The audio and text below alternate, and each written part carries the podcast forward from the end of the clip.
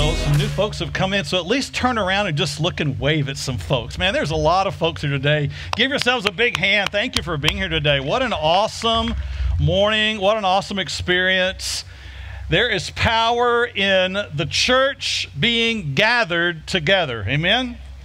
Man, you know, when this whole thing started, our staff and our elders met together, and we set out on a plan to make ministry happen and do the best of what we could given our situation. And I believe over the last eleven weeks, we've done that. God has been faithful. The church, you have been faithful. You have not lost your faith in this time. You have not lost the connection during this time. And I've, I've heard story after story of people who they got together through FaceTime, through Zoom, through text, whatever. They kept getting together. They kept caring for one another. They kept praying for one another. And we have seen God move in some incredible ways, even during this time. And I, I'm just reminded of the song that, that really became popular during this whole season, the Waymaker song. There's a line from the song that says, even when you don't see it, he's working. Even when you don't feel it, he's working. And so he's been working all this time. He has used even this time, because nothing can stop the power of God from bringing about what he has set out to accomplish. Amen? It's true. So I've been so proud of our staff. Uh, I've watched how Micah and the children's ministry have kept up the work. Micah and Todd Polarolo, great work. They've produced videos every week to stay up with the students, the children, to provide handouts for them and activities for them to keep their faith active and alive during this time.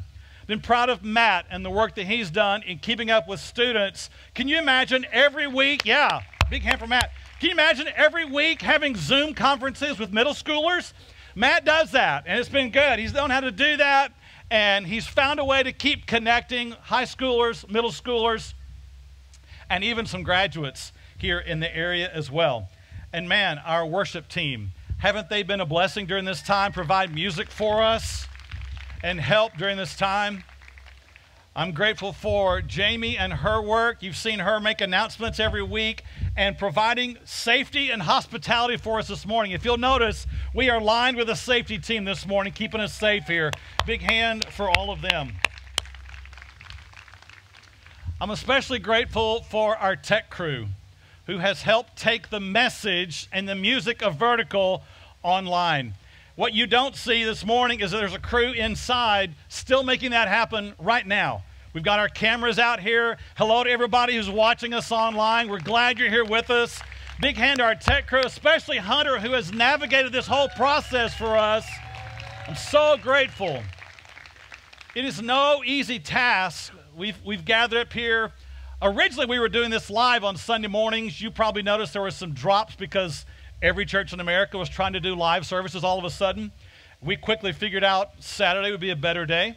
We come up here, we record, worship, lights, tech, all of that is here, sound, all of that, and we worked to put together what you got to experience on Sunday mornings.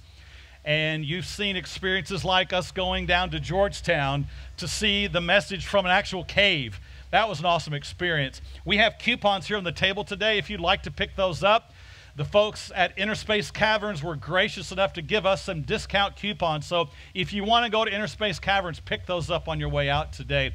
Uh, we keep up with numbers, of course, how many people are watching online. That video uh, on Facebook has had almost one thousand views.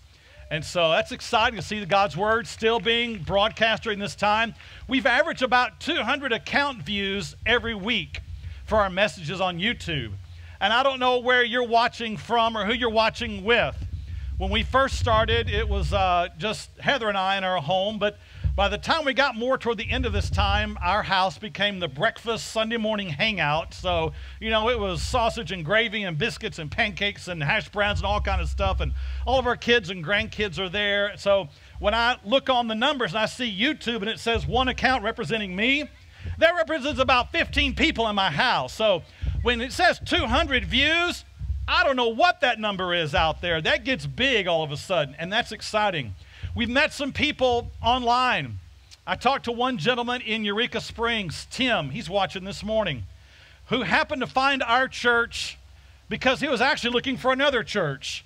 But he landed on Vertical, and this has become his home church from Eureka Springs. He's a brand new believer, and he says this has helped him grow in Christ. Hey, Tim, we're glad you're joining us this morning. It's awesome.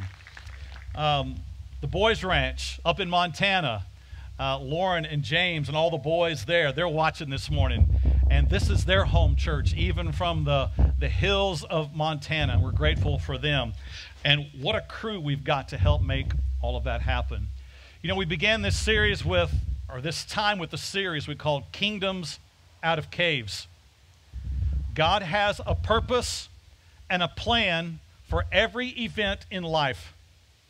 There is not an event that comes into our life that is an oops for God, or that is, uh, I didn't see that coming, or what am I going to do, or this throws off my plan, or this is going to change things. God has a purpose, and the coronavirus cannot stop what God has already established and will purpose to do. Amen? God always has a plan and a pattern. When you know the pattern, it can save you some grief in life. If you want to grow a plant, you know part of the process is putting a seed in some soil. You've got to say goodbye to the seed for a while before it can become what it's meant to be. For a baby to grow, he has to be produced in a womb. He has to enter a cave for a time. God always uses caves to bring life. It's where he brings kings from. It's where he brings kingdoms from. So I'm not disturbed by all that's happening in our world today, because although we've had to shelter in place, God is at work even in the midst of the shelter. He's at work in the midst of the cave. It's been what he has always done with his people and his purposes. Jesus said that he had come to establish a kingdom.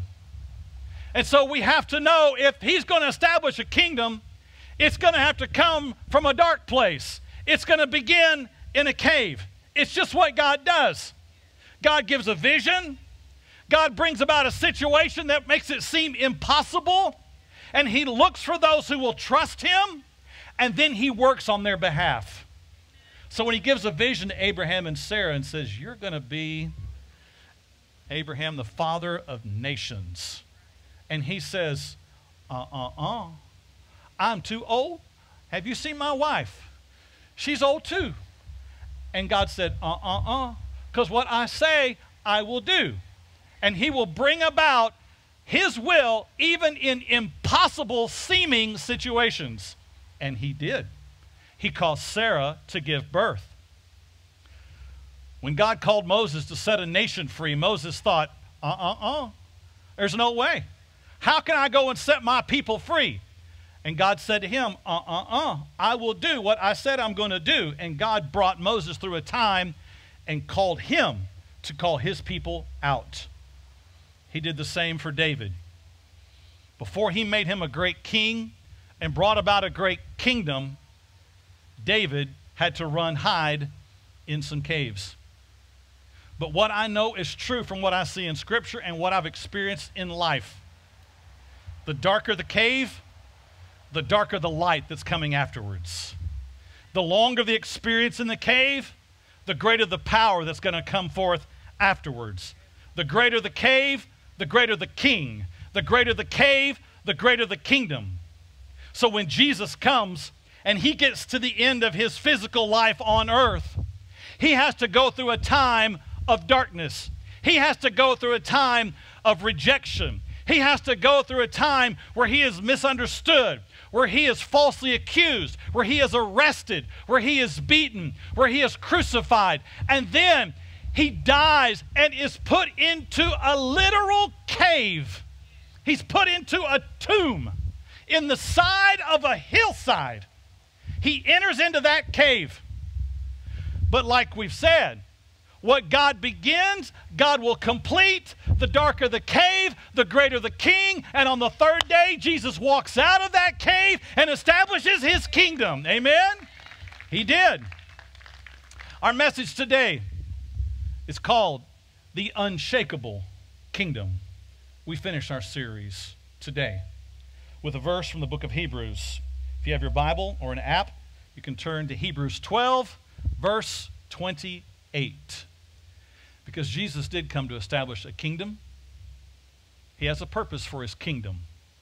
When he wanted his disciples to have a bigger picture of what he was about, he talked about the kingdom of heaven. Jesus came to establish the church, but he came to also establish something even larger, the kingdom of heaven. Hebrews twelve, twenty-eight is in the midst of a fabulous, fascinating chapter. One verse today, the writer says, therefore, since we as believers are receiving a kingdom which cannot be shaken, let us have grace by which we may serve God acceptably with reverence and godly fear. You and I, as followers of Jesus Christ, those who have received him by faith, you have been made part of an unshakable kingdom. And sometimes before you can know something is unshakable, it has to be shaken. Amen? Sometimes you have to go through some jostling, some shaking, before you can realize that what you've got is unshakable. You and I have been made part of a kingdom that is unshakable. What God has birthed in you is unshakable. What he has purposed for you is unshakable. You may be going through some shaking, but if you'll hold on to the one who birthed it in you, you'll find out that he is unshakable and what he is doing in you is unshakable. Amen? So when Jesus talked about his kingdom, he told his disciples about it. And the disciples are kind of like you and I. Sometimes you hear something, but you totally don't get the point. Have you ever had that happen? Maybe you've had the reverse happen to you, where you're trying to explain something to someone, and they say, uh-huh. But you can tell it's really more of an uh-uh, because they don't have a clue about what you just said, right? And you can tell because they walk off and do just the opposite of what you said do. Well, Jesus had a similar experience with the disciples because Jesus kept talking about how he had come to build and establish a kingdom. Jesus kept talking about that his kingdom was not of this world. Jesus talked about how great and expansive his kingdom was, how powerful his kingdom was. And all the disciples heard was political takeover. All the disciples heard was, hey, can we get a seat in your administration? All the disciples heard was, we're going to take over Jerusalem. And Jesus kept saying, no, you don't get it. I'm not talking about an earthly kingdom. And they would say, so when is this all going to go down, Jesus? No, I'm not talking about that kind of kingdom. In fact, to enter into this kingdom, you're going to have to come by faith. It's an upside-down kingdom. In this kingdom, the greatest ones are the ones who serve others. The greatest ones are the ones who humble themselves. And the disciples heard, so great, when are we going to take over? That's what happens. That's what happens sometimes. The disciples had it happen to them. Even when Jesus said, I didn't come to establish a land with more laws. I came to bring a kingdom that would change hearts. Jesus said, I didn't come to establish something temporary. I came to establish something eternal. Jesus said, I didn't come to establish something just here in Jerusalem. I came to establish something that would last in the hearts of those who believed in me. And Jesus even said that there'd be a day when the kingdom that he establishes will swallow up every other kingdom that is on the earth. And he will be the king of all kings. And his kingdom will be greater than all kingdoms. No matter how much Jesus kept explaining it, the disciples kept missing it. And, you know, we sit on the other side of it today and think, oh, them crazy disciples, they just missed it all. Those poor guys, we kind of pity them a little bit, you know, almost like maybe they were uneducated or something. But then quickly we realize we do the same thing. Jesus says one thing to us and we interpret it as something else. And I just want to go ahead and get real, relevant, practical, and uncomfortable this morning. Because as disciples of Jesus Christ, even in this day, when Jesus talks about his kingdom and that there's only life in his kingdom and that he's come to establish his kingdom, and we think that that's where, and we know that that's where life is supposed to be, in the kingdom, you and I, me, I still sometimes think government. I still sometimes think political. And I still sometimes think, man, if we could just get the politics right and the governments right, in whatever definition you've got of that, you and I think if those things would just get right, then everything would be right. And this is where you and I get it just as wrong as the disciples. There is no government, there is no set of laws, there is no earthly ruler who can reign anywhere on this planet today and bring about the kind of change that needs to take place in this day. I don't care who your party is or who your person is. I have one and I have my own ideas. But I've got to bring that to the lordship of Christ and realize no government and no law can change what needs to change today, and what needs to change today are the hearts of people. And you can't create a law that changes the hearts of people. Amen? If you're a parent, you know this is true, because you've said every day before you go to bed, this room's going to be clean. You lay down the law. And you know what that did to your kids? It made them say, uh-uh. Because there's something in us that the minute you tell us not to do something, we want to do it. If, if you say, do this, I want to do that. If you say, don't do this, I want to go ahead and do it. That's what happens to law. And that's why government will never solve the struggles that we face today. As big as proponent I am of putting people of faith in government and building a society on the biblical principles founded for us in Scripture, I have to bring that to the kingdom and realize unless a heart is changed, nothing is going to change. Amen? You know, we live in a land today where we've all put God in a certain spot. We've put him at a place less than first place. We've moved him just off of center, enough where we can still interact with him and feel decent about our lives. For some folks, they fit him into a Sunday box, and they feel pretty good about their Sunday box God. They feel pretty good about their I'll pray at a meal box God. But I don't want God to enter into my marriage relationship, my work relationships, my personal integrity, my time from two A M to five A M, my time on the roadway or the highway. God, you just stay in your box, in your lane, and I'll keep in mine. And when we do that, we get a culture like we have today. We've got a culture today who values self-expression over righteousness. Amen?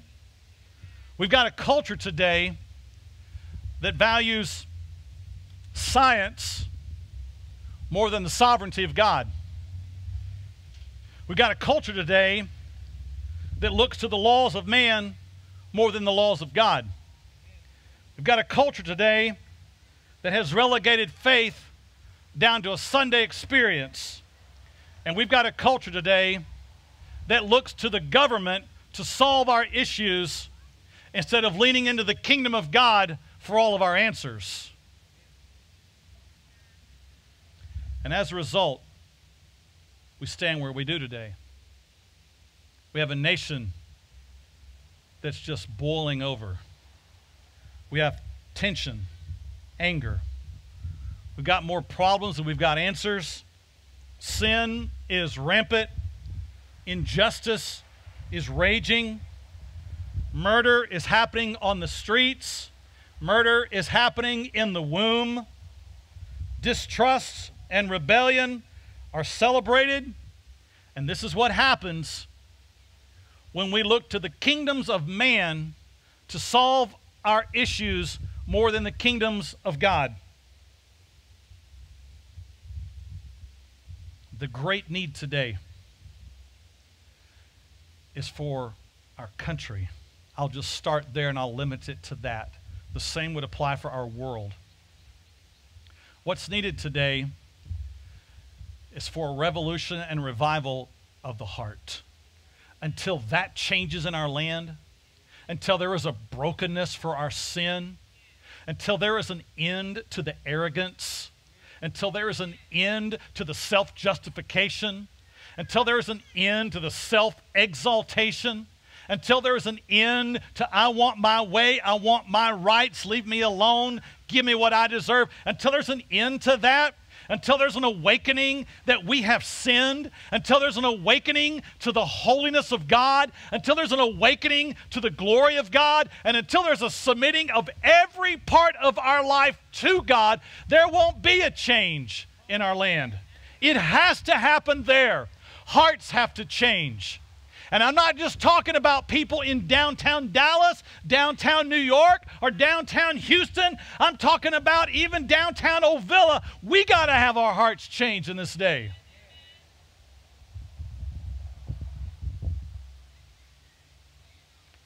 When there's kingdoms at unrest outwardly, it's an indication that there's kingdoms at unrest inwardly.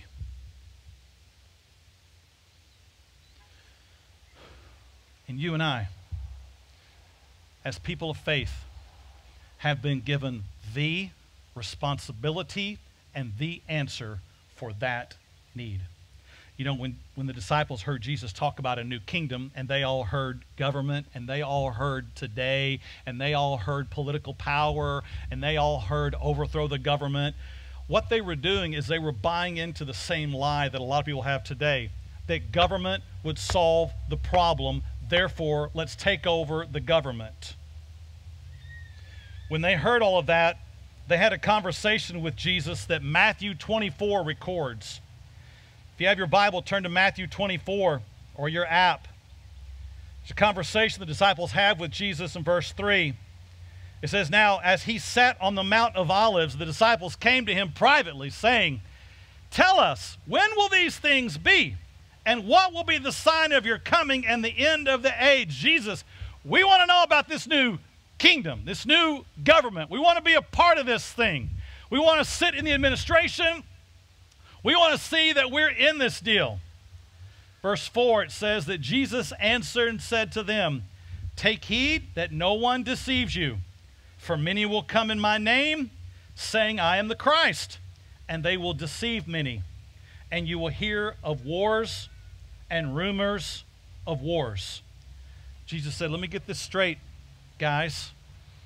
And he says it to us today. There is going to be increasing tension. That is an indication of unrest inwardly. When the kingdoms of this world are failing, it's a picture of the kingdom being absent in the heart of people. That's what's missing. So when you don't see righteousness outwardly, It's because there is no righteousness inwardly. When you don't see love being demonstrated outwardly, it's because there's no love being demonstrated inwardly. When there's hatred outside, there's hatred inside.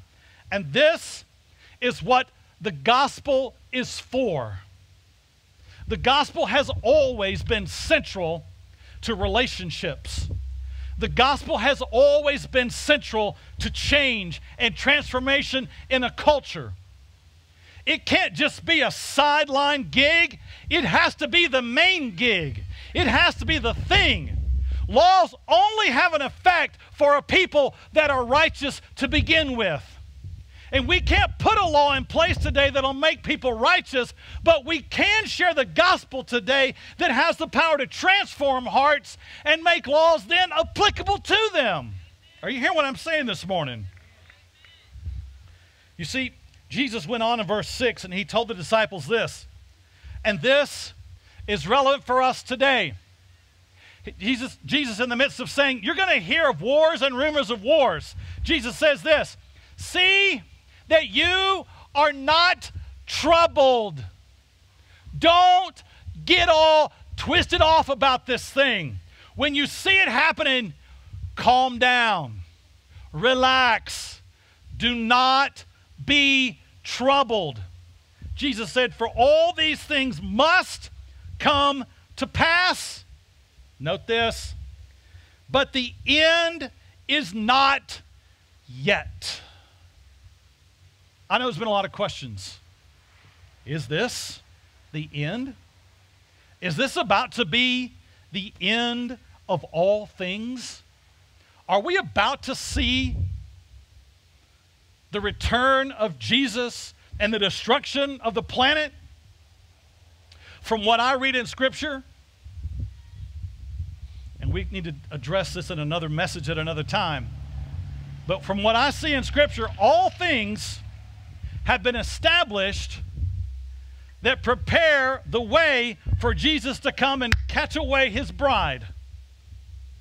But this, today, is not the time of God's wrath being poured out on this world. We have not seen a ruler rise in Israel and proclaim himself to be God, what Jesus would refer to as the abomination of desolation.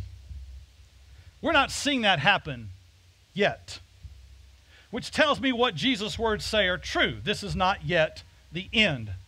Now, Jesus goes on in the passage and he describes some of the things that are happening, and here's where Jesus says what's important for us today. Since this is not yet the end, then in verse fourteen, Jesus says this, therefore, this gospel of the kingdom will be preached in all the world as a witness to all the nations, and then the end will come. So until the gospel has been presented to the nations, it is not yet the end. And if that's the truth, then who will do that? Whose responsibility is that? This is for you and I today. What needs to happen in our nation and what needs to happen around the world is for the gospel to be preached. What needs to happen is for hearts to be changed.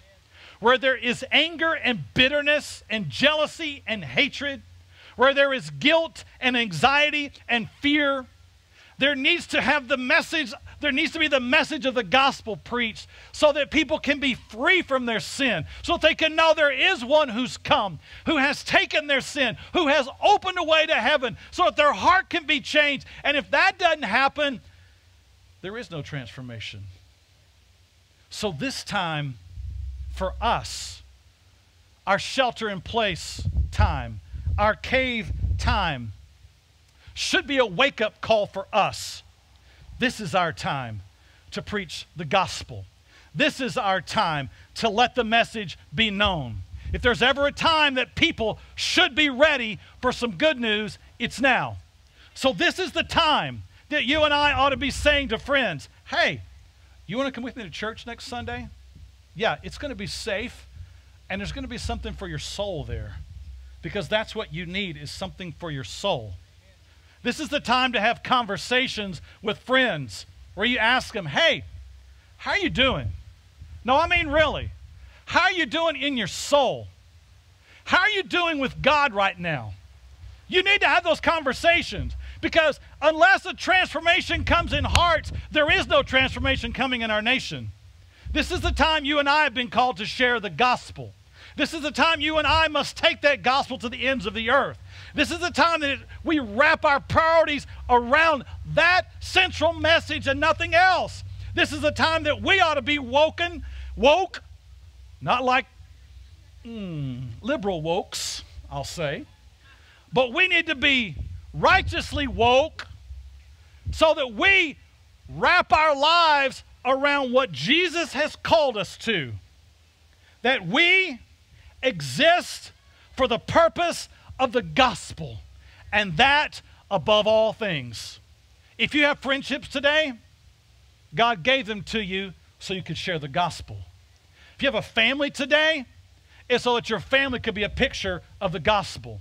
If you have a home today, it's so that that home can be a home base for the gospel. If God has given you talent today, it's so that you can share the gospel with it. If he's given you a job today with income, it's so that that can be used to share the gospel. This is what it means when we wrap our lives around it. This is what it means when we have an unshakable confidence in an unshakable king, in an unshakable kingdom he's building. So when I look at what's going on today, when I listen to the news, which I try not to listen to much of, when I watch what's happening on social media, which I believe me, I try to not see a whole lot of that either. I want to get my news source from God and then interpret what's going on. Here's my interpretation of what's going on based on what Jesus has said. This is not the time to run and hide. This is not the time to pull away. This is not the time to turn against your neighbor. This is the time to be the church of Jesus Christ, confident in an unshakable kingdom, confident in an unshakable message, confident in an unshakable king, and boldly share that message. That's what this time is.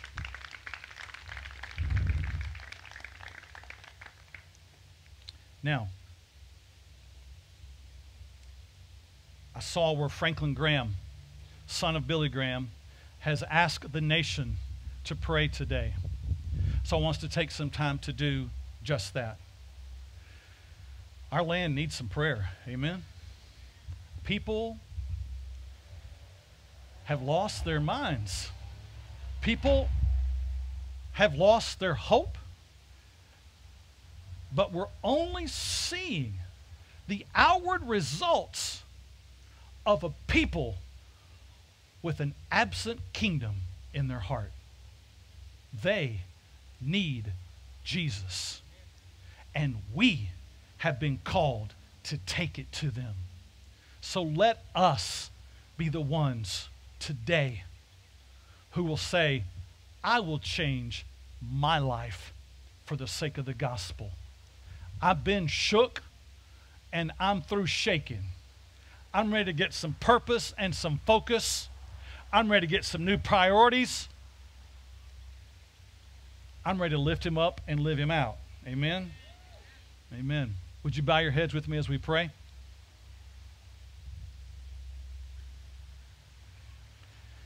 Our Heavenly Father, we are broken today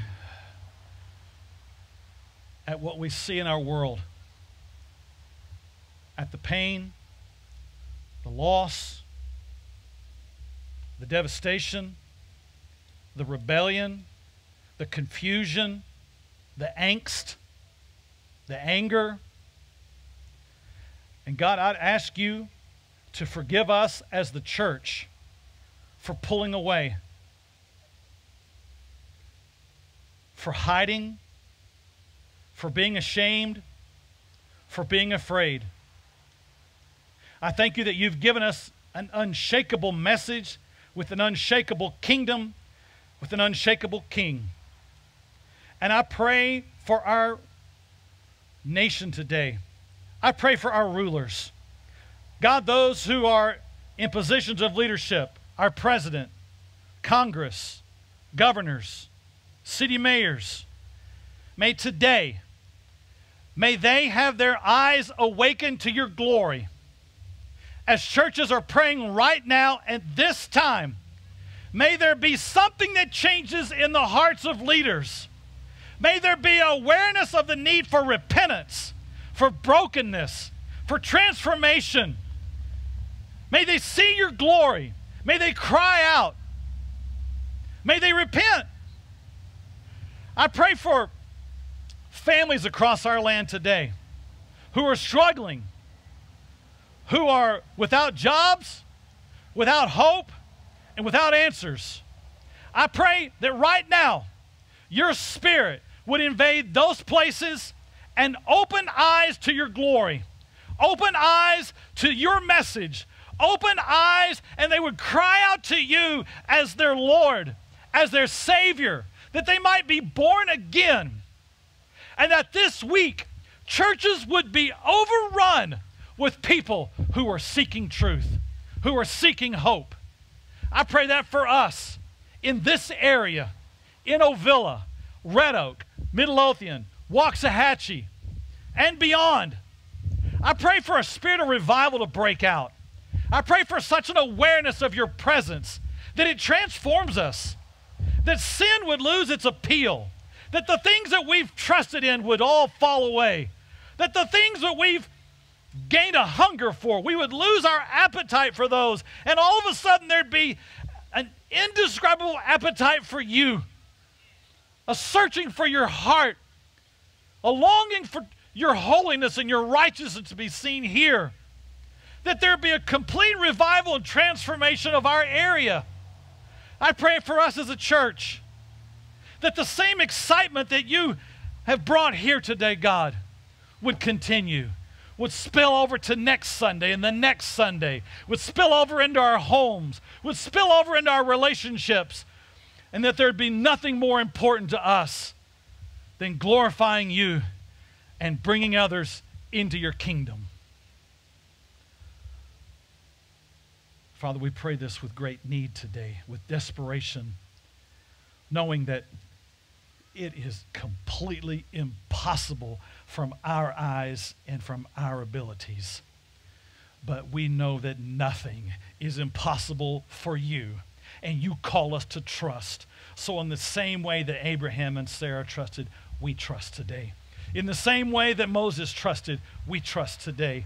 In the same that our Lord Jesus trusted you when he went into a cave moment, we trust you today. And may that spill over and change us all. And may you bring something great out of this cave. May you bring your kingdom to bear. May you bring your kingdom to life. May the future forever be different because of the prayer offered up in this moment and the faith that's given in this moment and the fact that you are Lord of all. And we pray this in Jesus' name. Amen and amen. Amen. Listen, this is our time. This is our moment. Our people here need to hear the message that Jesus is Lord. So I'd like to do something this morning as I close and right before the band sings. I want us, with all that we've got in us, to shout that Jesus is Lord. Amen? This is our time to shout it. Shout it loud. Shout it confident. Shout it with unshakable confidence that it is true. Amen? So, would you stand with me so we can get all the gusto we can out of this, so that everybody hears us, so that they hear us three miles away. We're going to shout, Jesus is Lord, three times. And with each time we shout it, I want it to get louder. I want it to be more passionate and with all the faith that we can muster. Are you ready? Let's shout, Jesus is Lord. Here we go. One, two, three. Jesus is Lord. Jesus is Lord. Jesus is Lord. Amen.